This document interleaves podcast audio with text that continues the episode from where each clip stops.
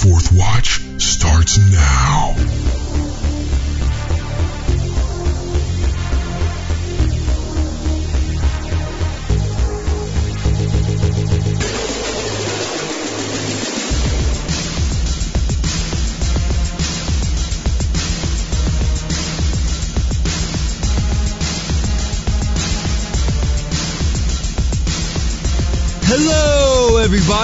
You're listening to the Fourth Watch with Justen Faull on the Fourth Watch Radio Network. I hope everyone's having a blessed week. Tonight we're going to be discussing some of the occult connections between two of the largest science and technology organizations in the world. We're dealing with fallen angel technology, and we're also dealing with open admissions by these organizations that seem to be dangerous and demonic. We've got a lot to cover, so let's go ahead and start the adventure. Submitted for the approval of the Fourth Watch Radio Network. I call this episode CERN, NASA, and the Nephilim Connection. With special guest, Michael Hur. It's hard to follow technology news and not hear about CERN.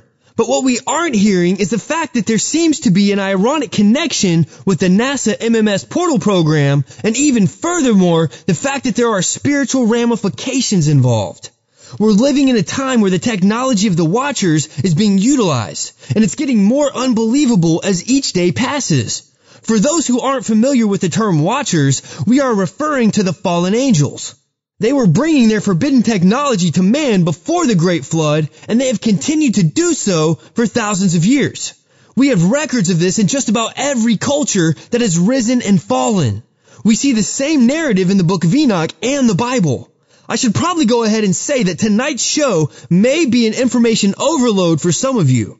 I say this as a disclaimer because we're constantly picking up new listeners and some of you might not be familiar with the basics of this research. And the fact is, I've covered much of this research in past shows. So if you're a new listener and you're not familiar with the demonic and the paranormal deception that's ravaging the world, you might not make it through tonight's discussion. If you're unaware of the fact that there are references in the Bible to extraterrestrials and UFOs, you might find some of this discussion mind-blowing and even overwhelming. But if you're a born again Christian who desires to understand spiritual warfare and who wants to be aware of the end times deceptions, you'll be glad you tuned in tonight. And I pray that each one of you will be able to digest the key information that we discuss. Now, tonight we're joined by author and filmmaker Michael Hur. Michael is also known as Shield of the Sun on YouTube, where he has nearly 30,000 followers. One of his documentary films has over 4 million plays. Now, with that said, we want to go ahead and go to the line with Michael Hur. Michael, welcome back to the Fourth Watch. How are you tonight? I am doing well. How are you? Man, I'm doing great. This is really cool to have you back on the Fourth Watch. And the topic tonight, this is this is kind of crazy. We're talking about the connection between CERN, the NASA MMS portal program, and we're going to get into some of the Nephilim connections here because, wow, I'm getting ahead of myself. So real quick, for people who don't know, CERN, uh, they're dealing with higher energy physics and they've got these, they've got particle accelerators, they've got this collider and the problem is, is that they're able to open up these portals. And I know this sounds like totally science fiction, something out of like, you know, back to the future. but what we're dealing with here is this machine and some of their technology, they're opening up these portals and they're able to open up what they call multi-dimensional doorways. Now these are scientists. Scientists are saying that they are doing this right now. Some of the scientists are actually saying that they're seeing some of these entities. They're seeing these, these uh, apparitions or these manifestations of entities through these dimensional portals. Now, I just wanted to explain that that's what's going on right now over at CERN. And for those of you who don't know anything about CERN, you can look it up. It is C-E-R-N. Just look up CERN if you want to the problem that we see here is that people are people are coming out and they're saying, "Hey, look, this is the key to the bottomless pit." People are actually believing that this thing that they're they're using, this machine, is going to open up the bottomless pit of the tribulation that we read about in Scripture. They are working with what they are calling the God particle. Yeah. This is official, ladies and gentlemen. If you think we're making this up, this is probably one of the most serious talks that I've had in a while about modern science. They are working with something they call the God particle. They believe with their technology they can recreate the Big Bang. Now, we don't believe in the Big Bang. We believe in the Bible creation account. But they believe in the Big Bang and they believe that they're able to recreate the energy that was used when God created the earth. And they're calling it, they're calling it the God particle because they believe out of that energy came creation. Stephen Hawkins, he said, don't go any further, CERN. He says, this is dangerous. You don't know what you're getting into. Stop it. Other physicists, big time physicists who are not even Christians, they're all saying, don't go any further. This is dangerous. You are opening up a door to something that you don't want to do. Yeah, you know why he said that? Because it's the isolation of 38 atoms that concerns him. You see, what they're trying to do is that they're trying to power electrical sounds to anti-hydrogen. And what they want to do with the anti-hydrogen is that they want to maintain the anti-hydrogen while heating up 38 atoms to create sound modulations within the blast. And you see, the problem is with that is that if it works, you will burn a hole in space and time, but you have no idea what will come in or what will come out or how that will affect our realm and what that can introduce. The second thing is that if it doesn't work, that this can cause explosions upon the earth that could ripple affect multiple earthquakes. It could also affect the weather and it can geographically change the shifting points of the plates of the earth, meaning it could flood half of South America. It could probably drown Cuba and things of that sort. And people have no idea about this. But yet when you're dealing with something called HAARP, which already have those properties to do that, this is the confirmation that this technology is out there and people are already playing with it, and that's why Hawkins was against it. What is often said is what I firmly believe, because the Bible's showing that, is that they're relying on fallen angels to periodically, every 10 years, every 20 years, whatever the time frame is, to give them pieces of that technology. So that's why they wait. The biggest names in science people who we've grown up learning about in, in you know, uh, chemistry class or whatever, uh, physics. I remember when, when I was in physics in high school, you know, I, I mean, I remember learning about some of these, these big names and they were heroes, you know, to all the kids who wanted to be scientists. And, and these, these guys are saying, stop it. Don't do it. Don't go any further. You know, I mean, the scientists are saying we are seeing faces, we're seeing entities show up, which we as Christians know that they're seeing demons, they're seeing demonic manifestations in their facility, and the connection to the sound of all this. This is interesting. There was a video that came out. Uh, I, I forget what date it was released, but it maybe uh, two months ago or a month ago. But they had a band come into CERN and they set up their drums over here, their guitars over here, bass over here, and they started channeling. Now, most of most most of you listening right now, you know what channeling is. That's where you open up your body and your mind to a spirit guide or a demon is what we call them. So you open up your mind to a demon and they take over your body and they start inspiring your body to do this and do that and, and all these weird things and sometimes write music. Well, this band is going on a crazy tangent that I've never seen before and they're making noise, Michael. They're not playing music, they're making noise inside of CERN and they're recording their noises as if it were some kind of great performance. And it's very demonic. You know, some people are going to watch this video and they're going to say, oh no, no, they were just, you know, vibing. They were just vibing. No, I'm telling you, this was demonic. They were channeling whatever energies were inside of that building of CERN. Well, that's interesting because that one artist, will.i.am, actually visited the CERN project. They actually have had, you know, Hollywood musical and possibly even Hollywood actors to visit this institution, the installation in um, in Geneva, you know, and um, that is interesting because the the the fact of the matter is is that a lot of us believe that the, the people involved with Project CERN are, are involved with occult connection. Yep. This doesn't mean all the scientists or the laboratory employees are involved in it, but it is to say that their department heads are, and it is to say that the people who put the project together all had new age visions for this project that existed with institutions that represented their beliefs, which were not Christian beliefs. They put the project, they based it in, in, uh, in the suburb of Geneva. And I don't know if people know the history of that area. Maybe they should. But in the northwest suburb of Geneva, where the where the CERN collider is located under the ground, that's the same area where they put together the international field and for the idea of the United Nations, the Geneva Convention. And a lot of people tend to forget this little tidbit of history. Uh, I don't want to go too deep here, but you made a comment, Michael. You said every so many years, it's like the the government's waiting on the Anunnaki, which we know the Anunnaki is the biblical account of fallen angels coming down and bringing technology to man. So I had JC Johnson on, and many of you heard the show with JC Johnson. We talked about the cryptids and the hybrids. Um, we actually did a little extra bonus interview. I have not, I have not broadcasted it yet, but we talked about Area 51, the misconceptions. Everybody's looking at Area 51, but in reality, what's happening is Area 51 is like the left hand, the magician's left hand. You know, everybody's watching that left hand while the right hand is doing something else. And so Area 51 is kind of the cover up. And in reality, there's other bases that are being used for what we'll just call fallen angel technology, alien technology. You know, people call it alien. You and I know, Michael, it's fallen angel. But he said that once a year, the Anunnaki will come and meet with government leaders with technology. That's correct. And it's not a matter of we're just going to do you a favor. No, no, no. It's like the old colloquialism, they sold their soul to the devil. That's pretty much Yeah. what's going on here because the fallen angels don't give away technology for free. We're dealing with cosmic warriors that were kicked out of heaven with Lucifer, and they are coming down here and working with the kings of this earth, secretly, the highest levels of government.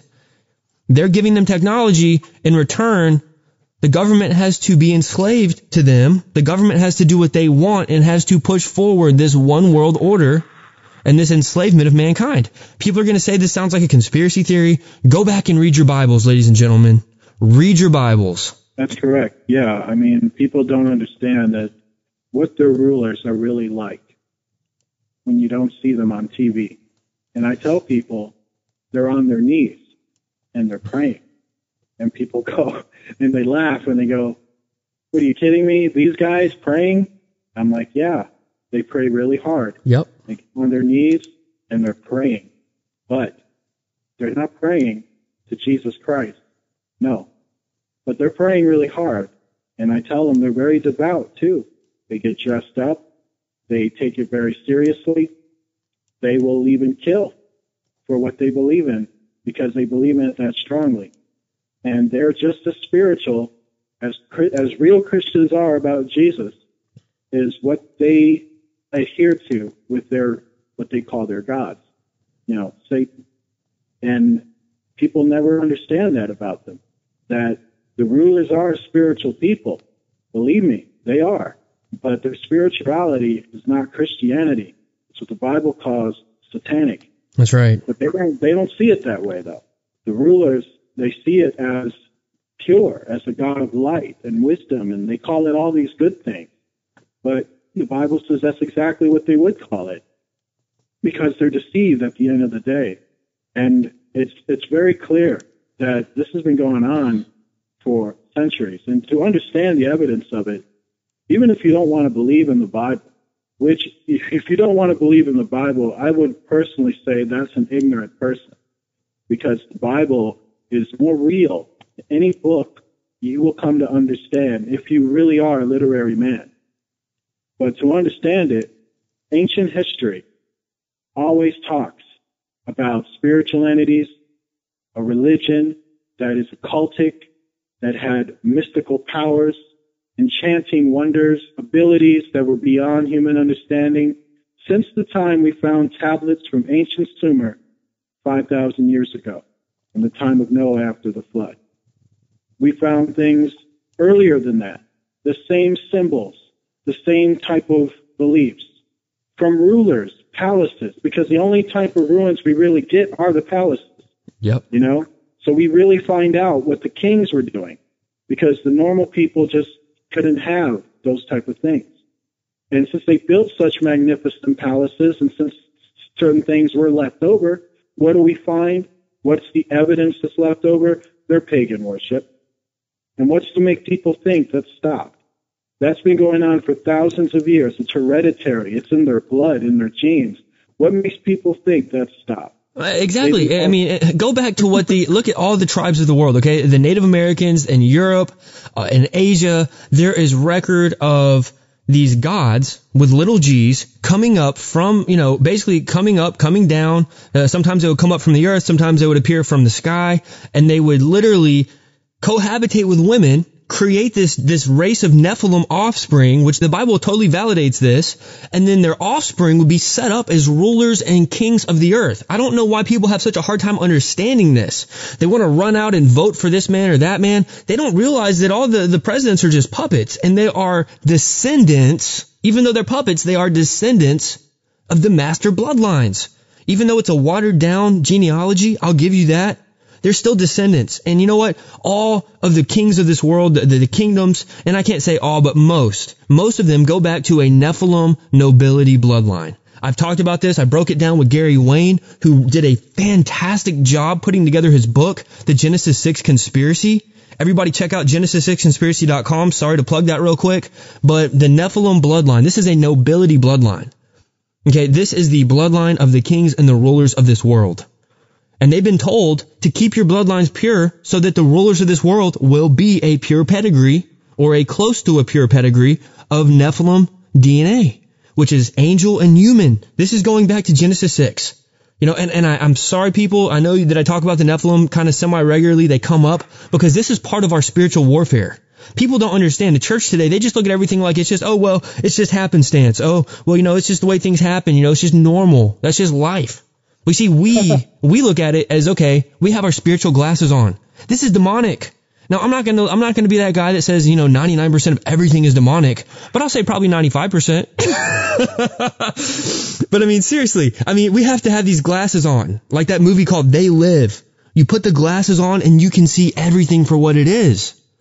And you know, so many Christians look at things as just normal. You know, um, a friend of mine, I'm not going to say who he is or what relation he is because I don't want to give him away, but a friend of mine told me recently that his son was acting out. And he knew that it was a spiritual attack. And he literally had to get right down in his son's face and put his hands on his son and put his head right in front of his son's face and pray in the name of Jesus to get this demonic attack to flee. See, now most parents would say, okay, you know what? Send him to his room. He's being bad. Send him to his room. He's grounded. No TV tonight. No Netflix. No video games. But no, my friend has spiritual glasses on.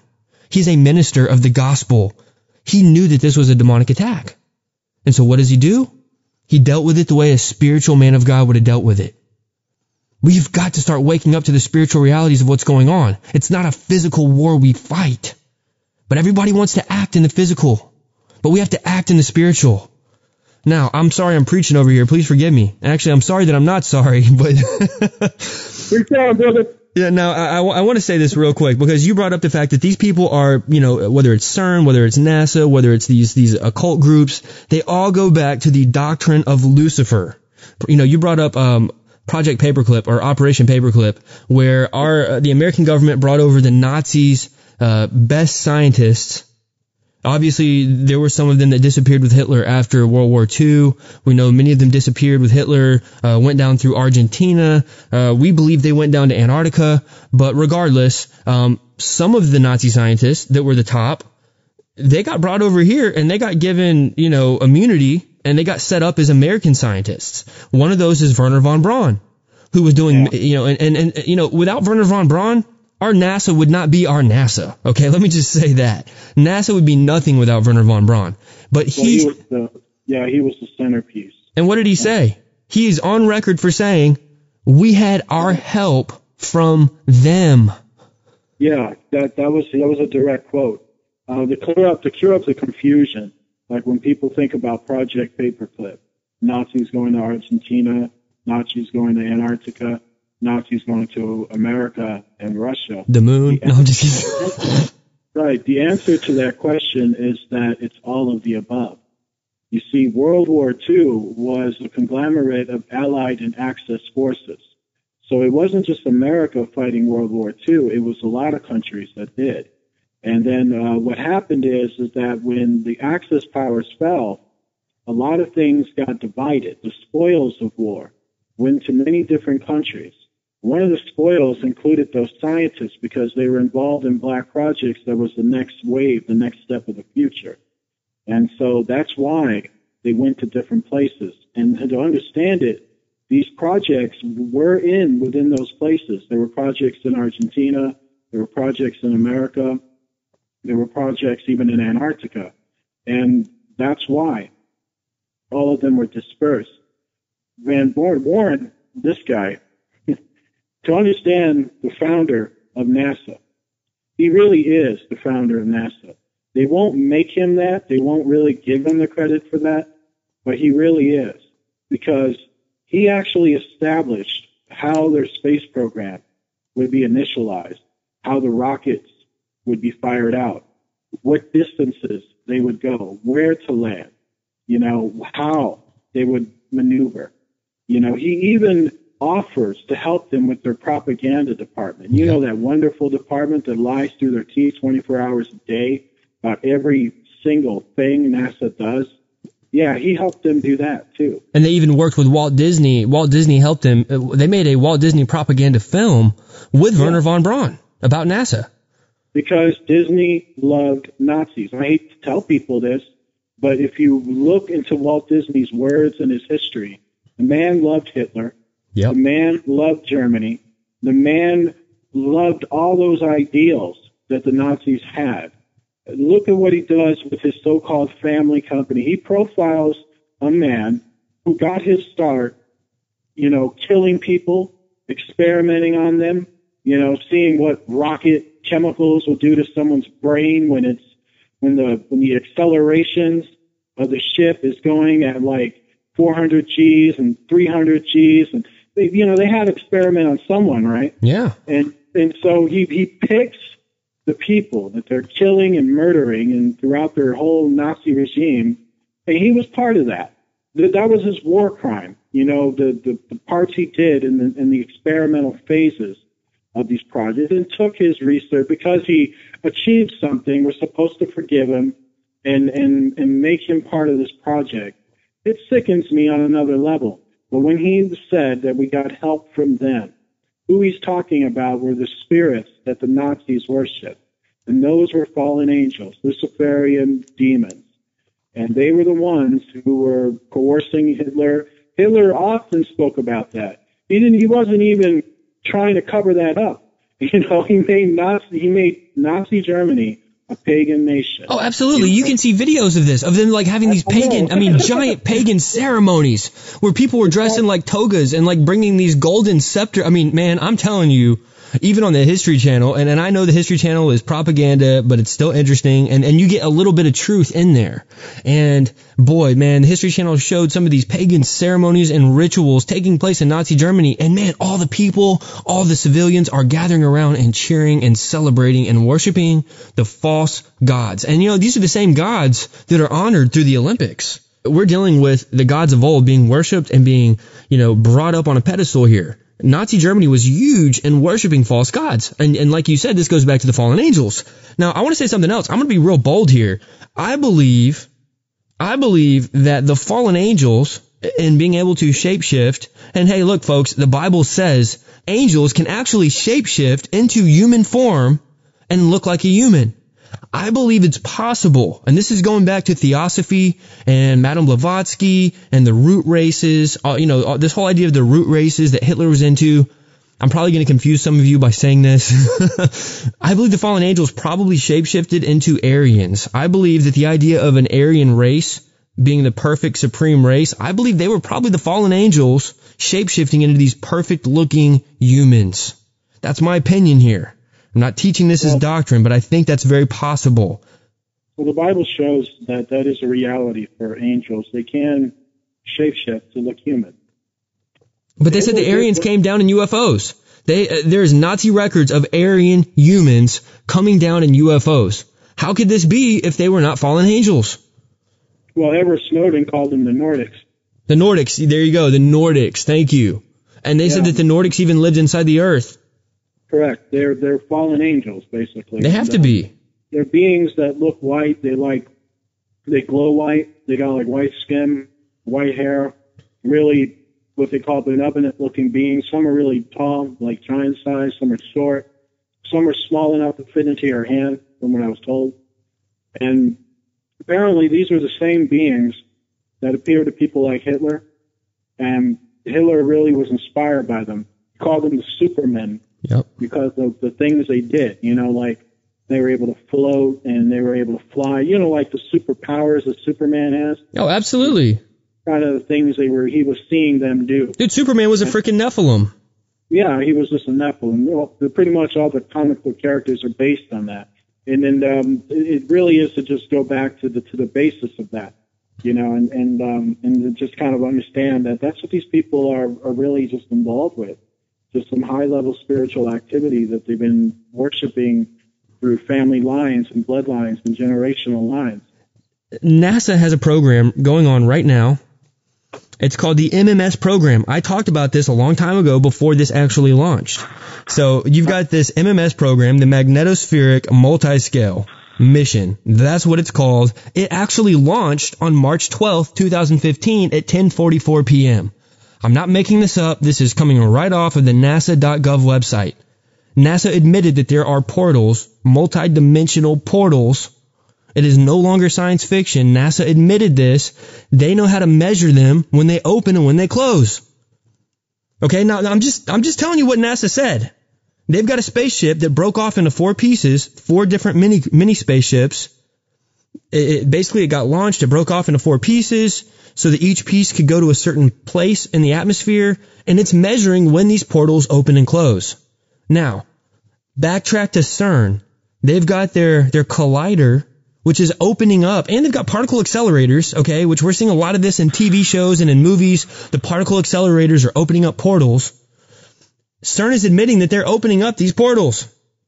So NASA says they believe that the portals in space basically open up a wormhole down to Earth.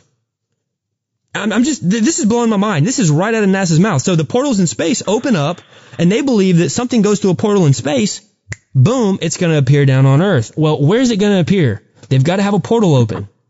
Well, let's go, let's go over to Geneva, Switzerland. Let's go over to where they've got the CERN. If they're opening portals down there and they can open them on cue with their technology and they can track when the portals are opening in space, we've got a connector. We've got point A, we've got point B. So there's a connection here between NASA MMS program and CERN all happening at the same time. I don't believe this is coincidence. We're dealing with the same types of technology of portals opening and closing. That's correct. Now, n- no more do we have to travel via spaceship. If we've got a portal, we can just boom, jump in this portal. You know, now I'm not saying that this is going to work with the human body because obviously I don't think our bodies were meant to handle this. I don't know. I, I mean, we're stepping into a realm of the unknown here. You know, this is like that whole Willy Wonka, you know, where we're going to take this little chocolate bar and we're going to cause this little chocolate bar to teleport into this giant chocolate bar. You remember that? Yeah, yeah. The the object of it is that your body can't handle it. So what the what the object of the technology is is to then speed up reaction to when the space time portal opens before you. Where what they're trying to do is when they perfect what they want to do in terms of opening the portal, its ability then is to shoot you so fast that you would hit past the spheres of space so fast that none of the effects would be able to reach you in time. That's what they're thinking. But your body, then- your physical body is still teleporting. Of course, yeah, there's going to be effects regardless of it. It has after effects. It really does. You know, everything they do does. You know, so it, it is it is sad. I mean, what you're saying is totally true. But see, You people know, are going to hear this and they're going to say, no, Michael, no, Justen, this sounds like science fiction. You guys are crazy. I mean, all we're doing is telling you what the actual, I mean, we're talking about um, the world's top scientists, ladies and gentlemen. We're not talking about some Johnny come lately who, you know, has a little show on the public broadcasting. No, we're talking about the world's top scientists. And they are working on projects. And they are telling us in little increments what they're doing. And what we're doing is we're connecting the dots. That NASA is saying they've got portals in space, CERN is saying we're opening portals on Earth, and NASA says these portals in space will lead you from the sun's atmosphere to the Earth's atmosphere in a blink of an eye.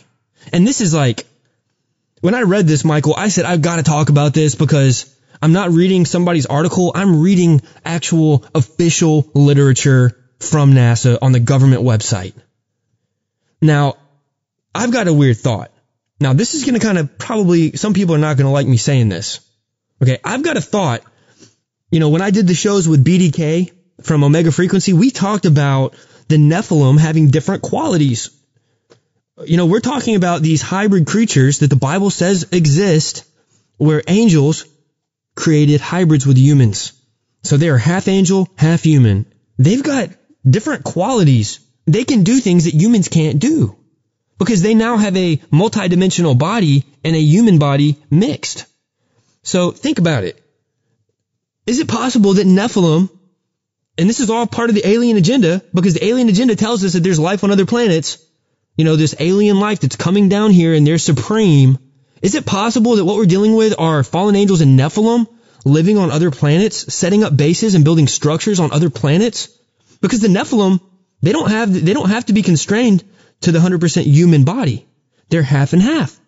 So is it possible that Nephilim are up on other planets, Michael? What are your thoughts on this? Because I think it is. I think there's something dimensional about the planets, and I think that science is starting to prove this. And it's not disproving the Bible, it's actually proving the satanic end times agenda happening right before our eyes. Well, the planets have dimensional spheres that are connected to it.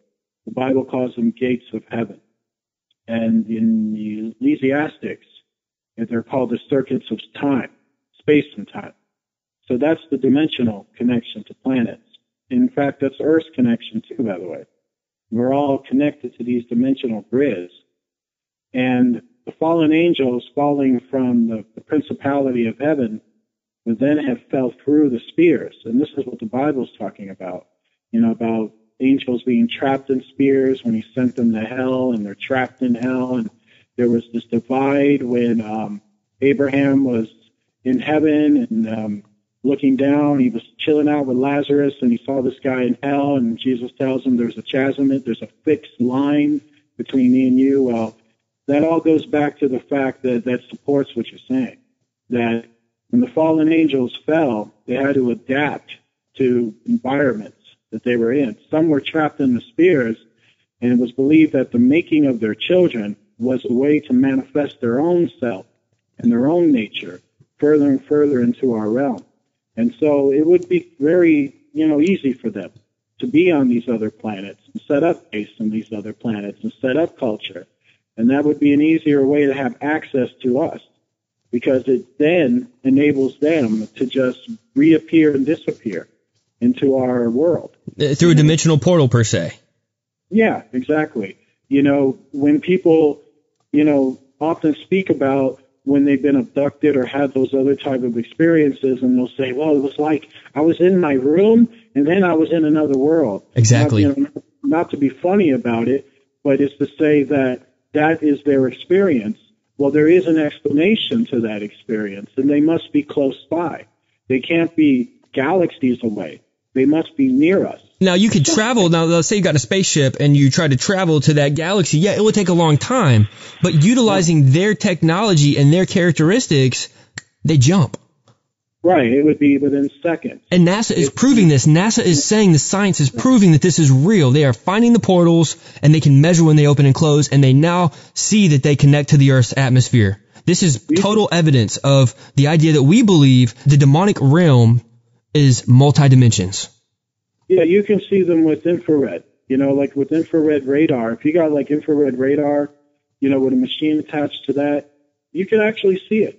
You know, um, the radar actually does the instrumentations for you. It can actually determine to you how big the portal is, how small it is, how many of these things are coming through. And that's I the mean, same thing they're using with the paranormal investigators. And, and, I'm not condoning this, ladies and gentlemen. You know I don't believe in going around talking to ghosts. I believe that's demonic. But yeah. these demons, if they don't physically appear, they're still there. There are, I mean, and, and that's why they use these infrared cameras to show these entities that when they're doing their paranormal investigation hunts. They can see these entities showing up in the infrared because they're in another dimension, but they're still here. They're still here. And this is one of those things that really it's pushing people into the whole uh, discussion of the multiverse. I mean, Chuck Missler, you know, and I know some people don't like Chuck Missler. That's cool. Don't shoot me for mentioning his name, but he said that science is proving, and this was years ago, he said that they can measure with science dimensions, and it's debatable. Some say it's 11, you know, nine dimensions. Some say 11. Some say 12. But mm-hmm. science proves that there are at least nine dimensions, possibly more. Yeah, and what Chuck is talking about are the multi universes. That's what they call it. But the Bible actually calls it multi dimensions. And um, you see, um, multi dimensions really means that there's not only what you got like Venus and Mars and all that, but there's even worlds in between the space that goes in there. And that's another, you know, reality that they're starting to understand more. When he talks about the nine worlds, he's actually talking about invisible worlds that exist within these pockets of dimension that the, the only thing he's seen from his prospect of intelligence is how the entities move. And sometimes they're like moving from a society that is like not the moon or not Mars, but yet close to the moon and Mars, like it's like right in between us. And when we look back into what Paul was talking about, that these fallen angels reign from the princes of the air and that they sit among principalities, Principalities is a word to describe invisible worlds in heaven, so that the, the, the universe itself is is really not what people think it is. There are mysteries to it that that are you know more seen when you understand the science of interdimensional worlds. The connection Paul is making is that that world of the fallen angels rules our world. That's why he uses principalities because it's a way to connect what we see as kingdoms to something higher that they're serving. But this higher thing that they're serving is demonic. And they pattern their kingdoms to look like what they've seen with that which they worship. And so that's what he's, that's where he's referring it to. He, Paul's connecting what, what people can see in the temporal and giving the reality of the spiritual that's behind it. And then that's why a lot of people get all confused, but it's not confusing. No, it's because not. When you when you understand when you're in the, when you're in this world now and you understand the knowledge that you're having now, it's more easier now to understand what Paul meant. Like, oh, I get it. So I'm, I'm in a principality myself. I'm in a kingdom, but this kingdom is not patterned after God. It's not patterned after what God wanted. It's a kingdom patterned after what these rulers saw with their gods and their principalities and with the demonic forces. So when they built this building, when they built this system, and when they built this government, they were getting all those ideas from fallen spirits who were inhabiting their fallen world, and they were just patterning for what they saw. And their imaginations and, and their intelligence, their creativity was all wrapped up into that. And the Bible shows that. Even even a lot of things show that. So it's it's it's the same thing. I mean, when we see when we when we see it now, you know, why Obama does what he does and what Hillary does what he does. Why do they build a city? Why do they build a collider? Where do they get these ideas from? It, it all goes back to what they were worshiping. You know, the Bible says the things that we see were made by things that we don't see. Right. You know, God is outside of our time. He's outside of our dimension, but he's also inside of our time and inside of our dimension because he is omnipresent. You know, and we have to come to the point to realize that and people are going to say why are y'all talking about this? You know what's the what's the what's the big point here? What's the big idea?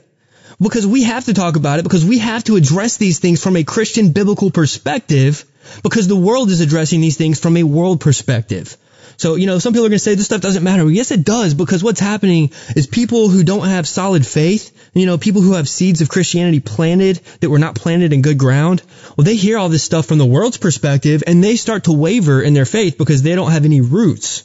So we have to talk about these things. We have to address these things from a Christian biblical perspective the best we can because we're not going to understand this 100%. There's going to be certain questions that we can't answer. But we have to address this the best we can based on what we do know. So that's why we're addressing these types of things. You know, again, some people are going to get upset. Oh, well, you know, you Christians don't have any business talking about this. Well, yes, we do. Because when the world brings a deception, we have to address it, ladies and gentlemen. You know, it's not fun to be a watchman.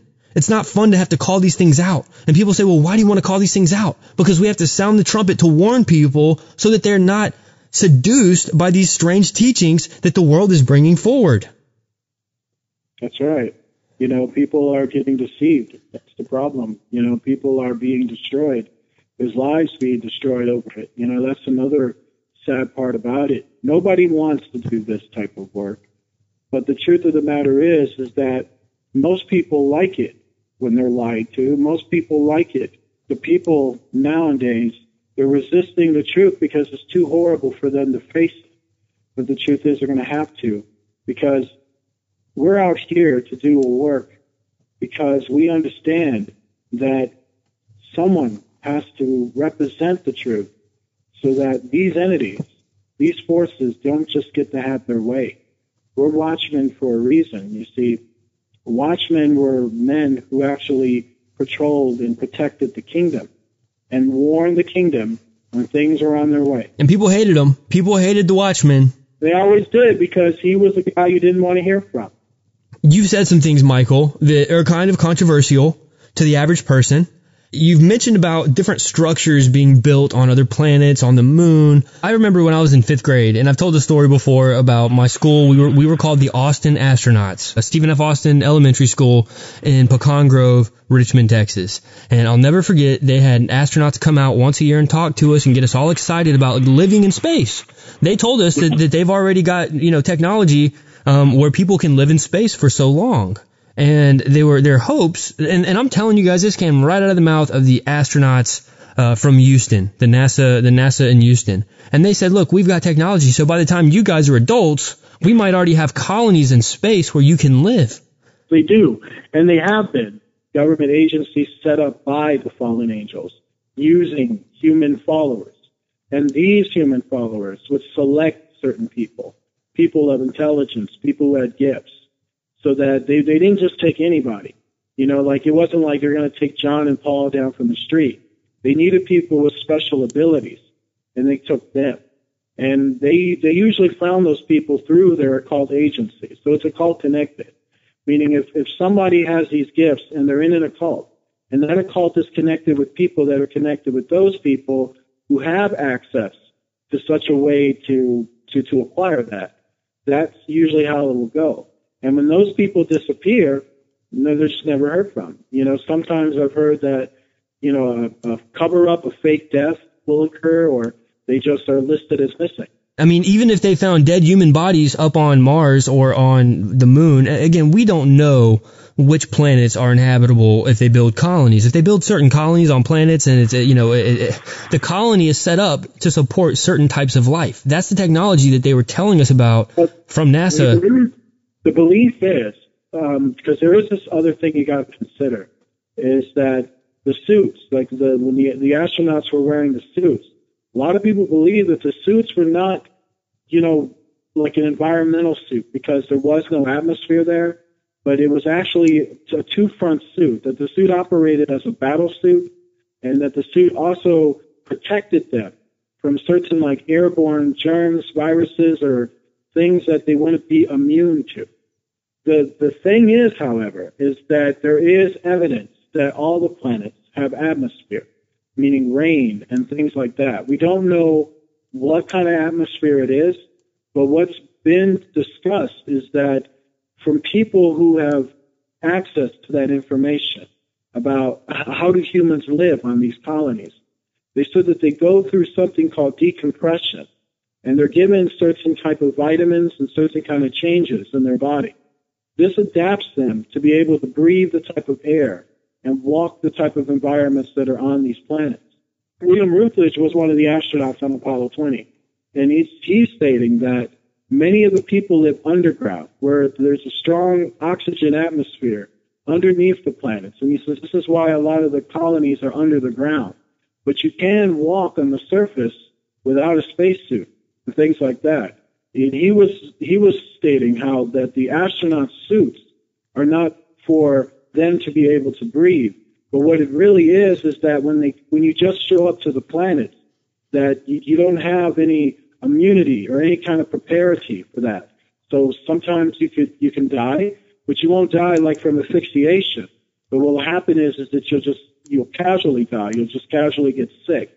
and you'll just casually get worn out. Well, yeah, we weren't meant to live up there, and so you have to think that if, if humans are going to go up there and live in these colonies, then the atmosphere and everything is different up there than it is on Earth, and they might not live to the same amount of time that they would have lived on this Earth.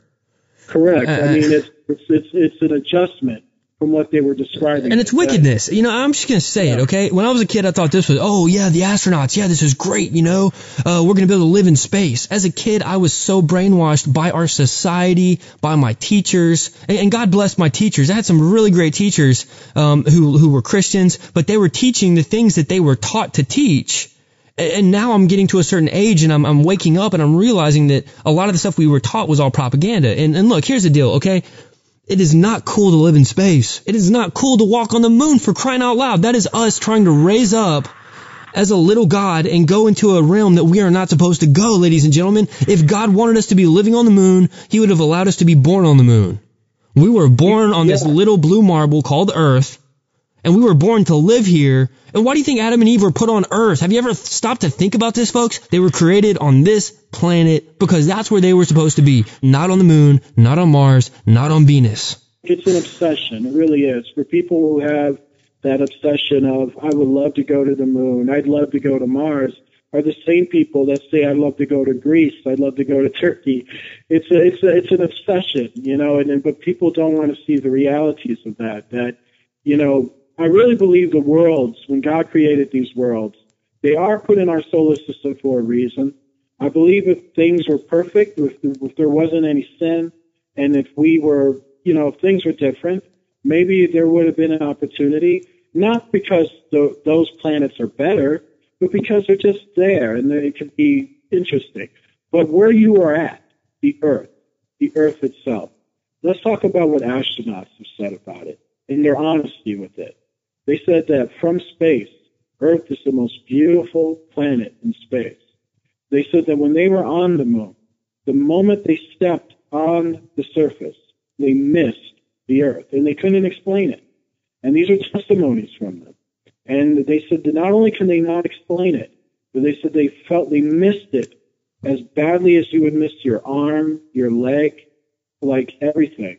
That they that the closer when they were getting home, all they kept thinking about, all they wanted was to get back to Earth and get to Earth. And then they remarked how you can even see other from the distance of their travels, you can even see other planets, but none of them, none of them had the appeal when you look at Earth from space. It looks like a gem, like a like a like a like a gem in space, and it glows, and and and it just has beauty that draws you toward it. God made Earth to be the most beautiful planet in the solar system, so that human beings would get the best planet with the best resources, with the best beauty. How dare them think that they need to live on Mars or Venus? I just want to take everybody real quick, uh, and I know we're running out of time, but I just want to run everybody over to Isaiah chapter 45, okay? Uh, in, in verse 18, this is what it says. It says, For thus saith the Lord that created the heavens, God himself that formed the earth and made it.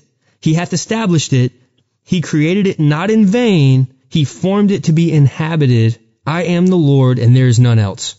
Okay, he formed the earth for it to be inhabited. And we are not in support of people going to space. Okay, I'm sorry if your grandfather worked for NASA. I'm sorry. I, I'm just telling you what I believe. The Bible's clear.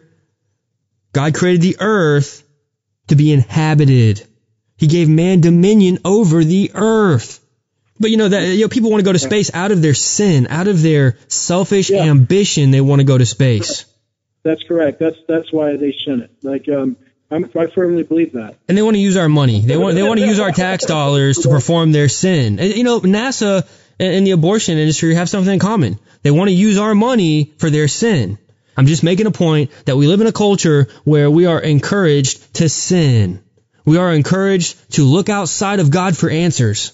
So that's that's what we have here. You know, I mean, there's we've got proof. There's stuff going on in outer space. We know this. The Bible says there's wars in heaven. You know, we've got we got NASA telling kids, you know, 20 some odd years ago that they're colonizing space. Uh, it's all lining up. This goes back to the Sumerians. This goes back. You know, Satan's plan has been going on for thousands of years. Now, in closing, boy, I'm probably going to catch so much grief for what I'm about to say. you know, I, I've picked up a lot of new listeners this last year. Praise God. I mean, we, uh, it's unbelievable. God has been so good in bringing new people listening to the fourth watch. Um, unfortunately, some of those new people have not heard some of my old shows. So I just, I want to throw this out there. I've had L.A. Marzulli on a few times. You know, he and I have broken down alien abductions from a biblical standpoint. Uh, they're not aliens. They're fallen angels. They're Nephilim. They're abducting people. They're taking people. It's a breeding program that goes back to Genesis chapter 6. If you have a distorted view of Genesis chapter 6, you're going to have a distorted view of everything we're talking about in the end times. You have to understand what Genesis 6 is talking about. The sons of God came in unto the daughters of men. It says they came in unto them. Yes, that's a sexual term, and they bore children to them. These are Nephilim, hybrids. We're dealing with extraterrestrial life, aka fallen angels, coming from outside of the earth. They were created outside of the earth, outside of the Terra. That means outside of the earth, folks, extraterrestrial. Okay, we're not talking about little green Martians from Space Jam hanging out with Michael Jordan. That's not what we're talking about. The fallen angels have a breeding program just like they had back in Genesis 6. Okay? Why are they doing this? They're doing this because they're run by the enemy. They're part of the enemy. Correct. They will abduct women. I'm just, look, I'm, I'm, I'm going to take you over to L.A. Marzulli, okay? If you want to shoot anybody, shoot him. he said, and he's done a lot of research on this because there's a connection between the alien agenda and the Nephilim, okay? If you don't know this, I can't, I don't have time to prove it right now. L.A. Marzulli said of all the alien abduction cases that he has researched, and he is a born again follower of Christ, okay? He is a minister. He said of all the alien abduction cases, the women are taken up into a ship. They are impregnated and put down back on the earth. Now they don't know that they're pregnant. Okay, you have to understand. They just went through a crazy situation. They just went from one dimension to another pretty much. Okay, they are impregnated, they're put back on earth. Then once the once the seed, you know, once the embryo starts growing, they're taken back up. Now look, if you don't believe me, go go research this. The women that are taken up, sexually molested, put back on earth, they're usually taken again so many months later, and their embryos are taken out of them. Now it just it makes sense to me that they take the Nephilim embryos out and then they take them up to hatch them somewhere. I know that sounds disgusting, but that, that makes the most sense. You know, back in Genesis 6, it says they took wives of whom they chose. The same thing that was going on in Genesis 6 is going on now. We're Christians who love the Lord Jesus Christ. We love Yeshua. Okay? We are Bible believers. We are talking about this stuff because these are issues that are being brought up in the mainstream world of science and research. If we don't talk about them from a Christian perspective, then we are only allowing the world perspective to be broadcast. So if you don't agree with this, you think this is crazy, knowing that we are both born again Christians, get on your knees and pray and say, Father, have I been deceived about this? You know, I mean, look, God will reveal to you. It's very possible that you are listening to this show tonight because you have been deceived and somehow you have been pushed into listening to this show to start opening up your mind to some of the things that are really going on in this demonic war. So look, we've gone, we've gone into a lot of things tonight. Some of these things, uh, this is probably going to be an information overload to some of you listening tonight. I know I've picked up a lot of listeners over the, the last year. You, you haven't been slowly brought into this information um, over my first year of broadcasting, so this might come across, uh, you know, this might blow some of your minds. And I'm sorry for overloading you with information, but this has been one of those shows that is so packed with information. I hope you're able to digest it all. Now, Michael, as we close, I just want to give one more shout out to your YouTube channel, Shield of the Son. Anything you want to throw out there, um, how people can find you, how they can find some of the books you've written, uh, all that good stuff? Yeah, yeah. Um, just go to lulu.com, uh, purchase my books under Michael Hur. Um, books there are uh, Spiritual Science, Volume 1, uh, Hollywood Perdition, Shadows of the Music Industry, uh, Wrestling in the New World Order, and The First Kingdom, Volume 1 and 2. You'll find me at uh, Shield of the Son on YouTube. Uh, I got a Gmail, is uh, Shield of the Son at gmail.com. You can find me also through Facebook under Michael Hur. That is Shield of the Son, S O N, not S U N. Yes, S O N, like Son, like Son of God. Awesome. Not the, not the orb. Very cool. Now you have hard copies of your books available and also Kindle. Is that right? yep, yep, yep. Got both. So now, uh, also be sure to check out Shield of the Son on YouTube. Michael has got tons of videos on there. I mean, we're talking about he covers all types of topics topical videos. They're all free, great information. Um, definitely be sure to check that out. I think you'll be definitely blessed. Some of the stuff he gets into is going to cause you to really scratch your head, and that's a good thing. We need to be challenged as Christians, especially entering in to the end times, knowing that the spiritual warfare is getting turned up. That's the bottom line here. We have got to be prepared for the spiritual war. We are covering aspects of spiritual warfare with these conversations. So I hope this has been very, uh, very well received. I hope you've been blessed by tonight's discussion. Michael, thank you so much again for coming back on the fourth watch. And, uh, yeah. man, you, uh, you always cause me to think. And when we get together, boy, we talk. I mean, goodness gracious, uh, we have, uh, we have really taken this into a deep conversation tonight. So thank you for that. From the fourth watch radio network, God bless you, brother. Have a great week. And we look forward to talking with you real soon. Well, that was a lot to think about.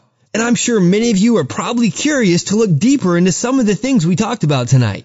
But now I want to move us into our Bible study segment for the week.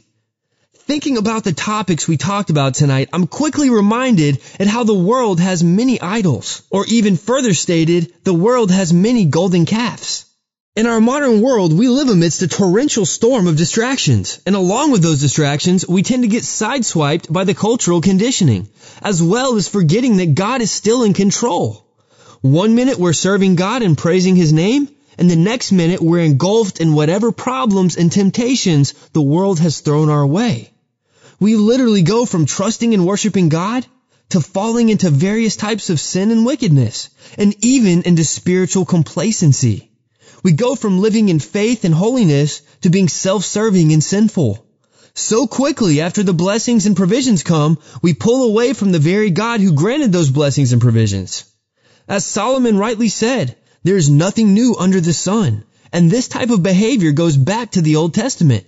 Tonight, we're not only going to see this behavior in scripture, but we're also going to see a first-hand understanding of God's feelings towards this behavior. Many of us assume that just because of God's grace and mercy, and just because of the sacrifice of Jesus, that God doesn't hate our sin, or that he doesn't get grieved over our sin. But ladies and gentlemen, that could not be further from the truth. God absolutely hates our sin.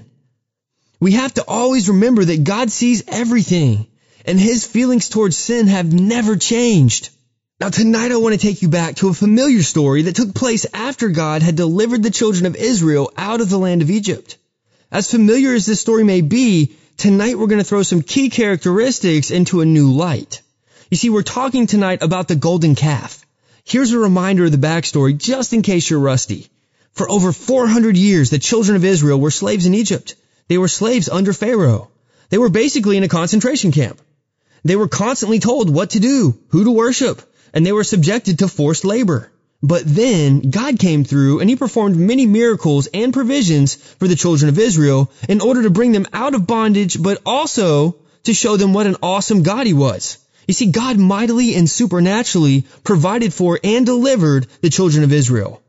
And once we get to Exodus 16 and 17, we see that God provided manna for them, He provided quail for them, and He also provided water supernaturally out of a rock.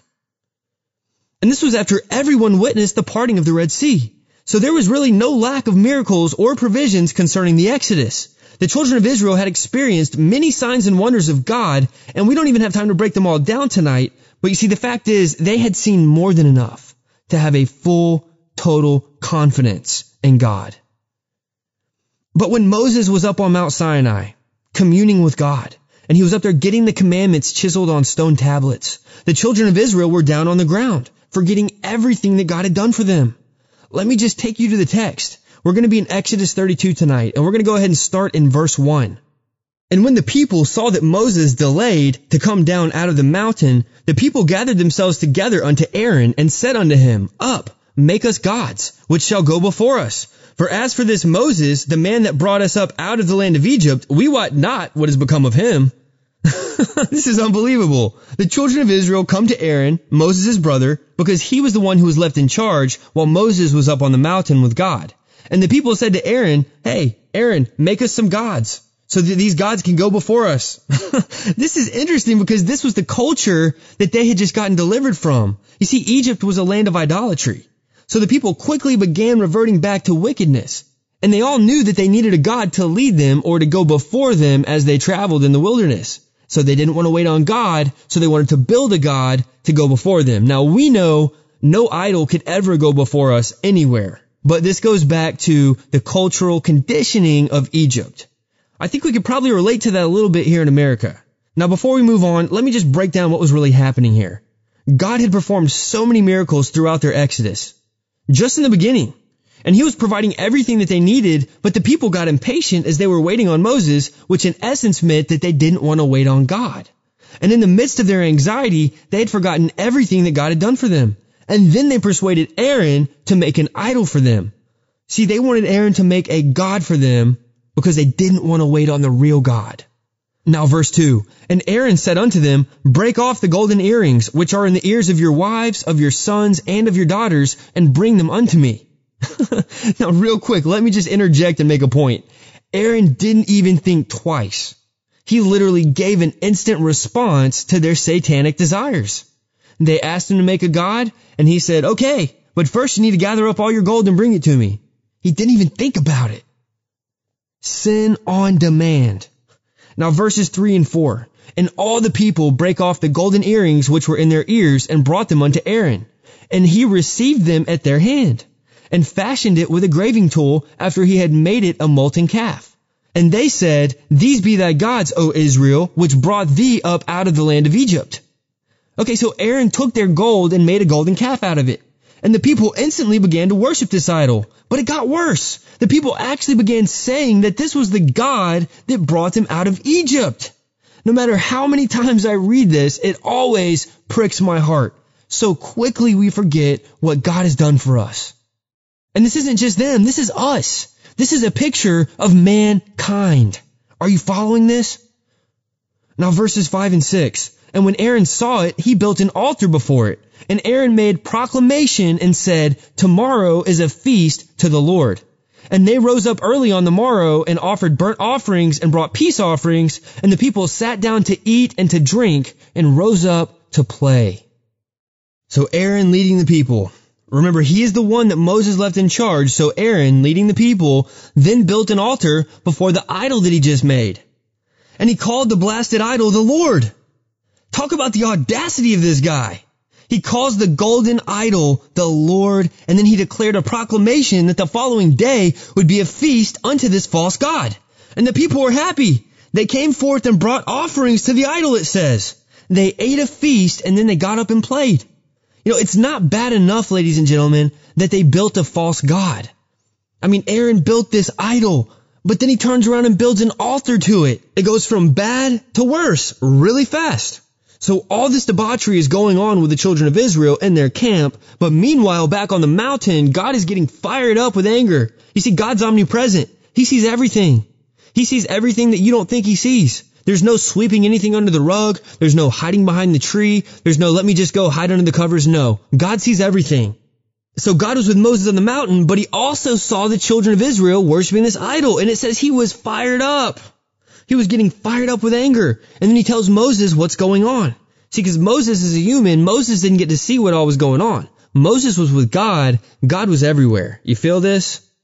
Now verses 7 and 8. And the Lord said unto Moses, Go, get thee down, for thy people, which thou broughtest out of the land of Egypt, have corrupted themselves. They have turned aside quickly out of the way which I commanded them. They have made them a molten calf, and have worshipped it, and have sacrificed thereunto, and said, These be thy gods, O Israel, which have brought thee up out of the land of Egypt. Man. So God is giving the instant replay to Moses. He tells him the details of what wickedness the children of Israel were committing. And he is not happy. He then continues in verse 9 and 10. And the Lord said unto Moses, I have seen this people, and behold, it is a stiff-necked people. Now therefore let me alone, that my wrath may wax hot against them, and that I may consume them, and I will make of thee a great nation. This is a lot. I mean, like, these two verses have to be broken down because there's so much in here. You see, God is ticked off to say the least. He tells Moses that this people is a bunch of stubborn fools. But that's not all, ladies and gentlemen. You see, the Lord tells Moses to go on and leave him alone so that the Lord can grow more angry and then kill them all. And the Lord said that he would then make a great nation out of Moses after he killed off all the children of Israel. Why would he tell Moses that? Why would he tell Moses that he would then make a great nation from his seed? You see, the original promise was to make a great nation out of Abraham through Isaac and then specifically through the children of Jacob, which we know as Israel. And these wicked and sinful idol worshippers who were worshiping the golden calf, they were the children of Israel, of which the great nation would be formed. But in their sin, God was going to destroy them and then start over with Moses. That's what we see when God said that he would consume all of them and that he would make a great nation out of Moses. But we then see something really powerful in Moses' response to the Lord in verses 11 through 14. Verse 11. And Moses besought the Lord his God and said, Lord, why doth thy wrath wax hot against thy people, which thou hast brought forth out of the land of Egypt with great power and with a mighty hand? So you see, Moses said to God, why are you letting your wrath grow so hot towards your own people? After all, these are your people whom you delivered out of the land of Egypt with your mighty hand. And then Moses continued in verse 12, making his case. Wherefore should the Egyptians speak and say, For mischief did he bring them out, to slay them in the mountains, and to consume them from the face of the earth? Turn from thy fierce wrath and repent of this evil against thy people. So Moses is saying to the Lord, why should you allow the Egyptians to say that you did all this work bringing your people out of bondage just so that you could kill them in the mountains? Okay? Moses is trying to reason with God here to give the idol worshiping people a second chance. And so he continues in verse 13. He says, Remember Abraham, Isaac, and Israel, thy servants, to whom thou swearest by thine own self, and said unto them, I will multiply your seed as the stars of heaven, and all this land that I have spoken of will I give unto your seed, and they shall inherit it forever. Moses reminded God of his promises. And ladies and gentlemen, God listened. Verse 14, and the Lord repented of the evil which he thought to do unto his people. So the children of Israel did exactly what so many of us do today. They didn't want to wait on God. So what did they do? They made their own God and began acting based on the culture that they knew from Egypt. I know I've never built a golden calf, but I can say that I've made certain idols in my life in the past because I was selfish. I was impatient and I didn't want to wait on God. You see, when we don't want to wait on God, we tend to act in the flesh. We try to figure out how we can do what we need rather than saying, God, I'm going to wait on you. Sometimes God wants us to work with our two hands. I get it. But sometimes we have to wait on God based on His Word. See, we often take things into our own hands when we've lost hope in the fact that God is working constantly. You can't forget that. God is working 24 hours a day.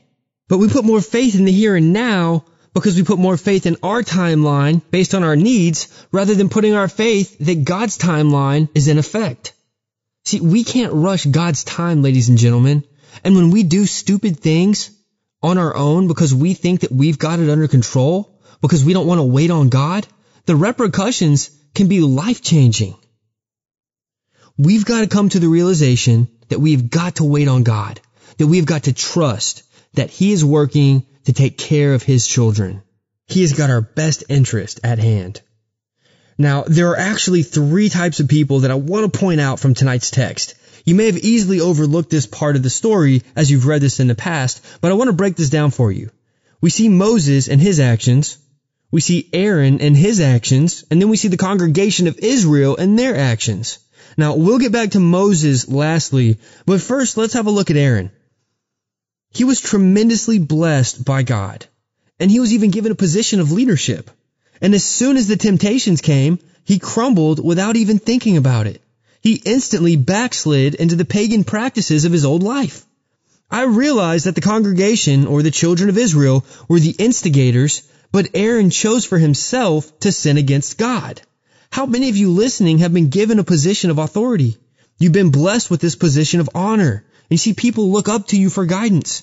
Even if you're not a boss or a leader at work, even if you're not a pastor or a teacher, if you're a parent, or if you have friends who look up to you, maybe you're like the group leader in your friends. They look up to you for advice or leadership.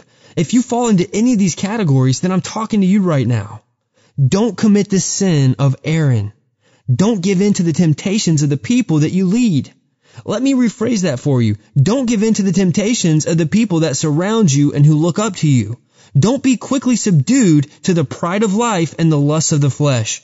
You see, you are a leader for a reason, and you're to be bold and to stand up for what's right, regardless of what the people want. Satan would love nothing more than to destroy your leadership role, and he seeks to not only corrupt you, but to also corrupt the people who you lead. And this is exactly what's happening in the church today.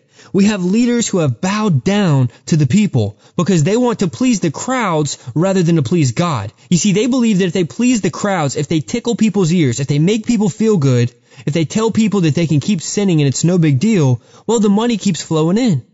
And the pastors today have gone the way of Aaron rather than standing for God's word. Now, if you're a leader, I ask you, are you living like Aaron? Are you bowing to the desires of the people or are you bowing to the desires of God? Now the next type of people that we see are the people or the congregation. These are the children of Israel. No, they're not leaders, but they're people with a voice nonetheless. These are a large community of people who have been provided for by God and who were no strangers to his miracles and provisions. However, they got bored while waiting on God and they began to complain and murmur and they desired to backslide into the old way of life. And this is kind of what we see in church. This is kind of what we see with professing Christians. The congregation. Are you someone who sees God's grace and provisions and then quickly get swayed by the culture that you've been raised in? Maybe you get bored waiting on God and you decide to take things into your own hands.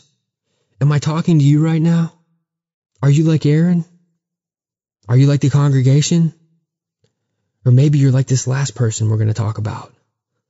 The last person we're looking at tonight is Moses.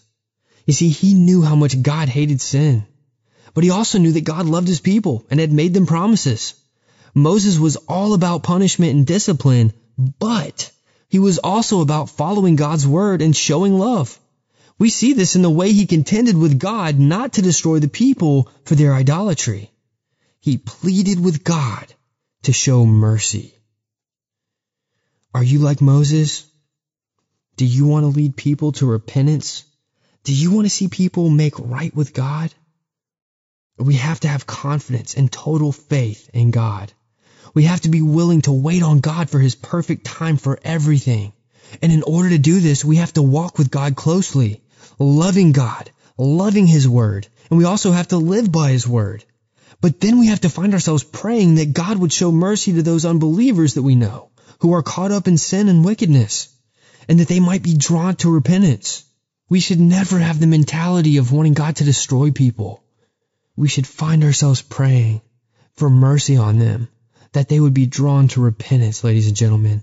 And this is what Moses was working towards with the children of Israel. He didn't want them destroyed. He wanted them to be brought to repentance. So my questions for you tonight, how quickly do you forget what all God has done for you. How quick are you to give in to temptation and to commit sin? Are you waiting on God or are you looking for a quick fix to suit your earthly desires? Are you bending to the temptations of your surrounding environment or are you standing firm on the Word of God? I encourage you to just take a moment and ask God to draw you close and to strengthen your personal walk. This won't happen without you making regular time to fellowship with Him through prayer and reading your Bible.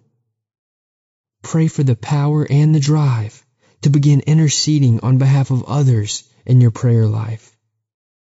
Praise God for that amazing love that has made payment for our sins. And as always, pray for wisdom and discernment as you grow each day in the knowledge and saving grace of Jesus Christ Yeshua. If you're listening right now and you haven't accepted the Lord Jesus Christ Yeshua as your personal Lord and Savior, and you haven't accepted his holy sacrifice on the cross to pay for your sins, it's absolutely impossible for you to have a solid understanding of his word. It's impossible to find protection from the demonic realm and the days that are fast approaching, friends. And furthermore, it's impossible to have peace with Yahweh Elohim, the God and Father of the Lord Jesus Christ Yeshua. But here's the good news. You can start anew right now. You can repent of your sins and have the wages of your sins paid in full. Now is the time to repent and turn away from your sins and make right with the will of God. You see, the Bible declares that we don't know what tomorrow holds, so we must take action with the time that we have right now.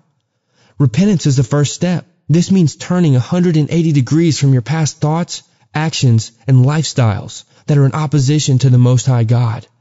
Because of Jesus Christ Yeshua and His once and for all sacrifice, you can be forgiven of your iniquity and every sin you've ever committed. Yahweh is a jealous God, but He's also rich in mercy. And tonight, if you're willing to admit your wrongs and repent, He's willing to show you that mercy right now, friends. The wages of our sin is death, but tonight we can receive the gift of God, which is eternal life. But as it says in Romans 6:23, only through Jesus Christ our Lord. There's no other way to come to God, folks. There's no other way to get salvation. You can't earn your salvation by good works. Fact is, Jesus Christ is the only way. Every other way, folks, leads to hell. There's no authentic way to the Father but Jesus Christ Yeshua. I'm so thankful that God sent His only begotten Son to die on the cross, a living sacrifice, and shed His sinless and perfect blood to pay the debt of our sins and the ability to be seen as blameless before God on that day of judgment. Let today be the beginning of your communion and peace with God as you're filled with the Holy Spirit and begin putting on the armor of God and growing into an intimate relationship with Him. It's the will of God that you don't perish, but rather that you repent and enter into a relationship with Him based on His terms. If you're not sure of what God's terms are, I want to challenge you to start reading your Bibles. If you don't have a Bible, get one and learn firsthand what God expects from you. Christ is our only hope, friends, and my prayer is that you believe on Him tonight.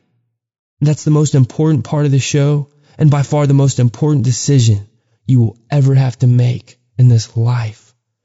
Amen. It's been an interesting adventure tonight, and I hope you've all enjoyed this broadcast. If you ever miss a show or would like to go back and re-listen to an old one, every show is archived in high-quality streams on my website, fourthwatchradio.blogspot.com. That's the number 4, T-H, W-A-T-C-H, R-A-D-I-O dot B-L-O-G-S-P-O-T dot com. fourthwatchradio.blogspot.com. There you'll find every broadcast dated and summarized for your convenience. Be sure to scroll all the way down on each page and click on the words older posts to be taken to more pages of archived shows. You can also find my shows broadcasted by the Fourth Watch Radio Network on Shoutcast, Spreaker, iTunes, or if you have an iPhone, iPad, or Android, you can download the Fourth Watch Radio Network app and enjoy easy streaming. For higher quality broadcasts, stay tuned in via fourthwatchradio.blogspot.com for all the latest shows. Like us on Facebook and feel free to add my personal page as well. If the Fourth Watch is ministered to you and you would like to help support this ministry, you can follow the link on our website. I bid you all a week filled with grace and peace in the Lord Jesus Christ. We'll see you all next week. God bless and good night. You're listening to The Fourth Watch with Justen Faull on the Fourth Watch Radio Network.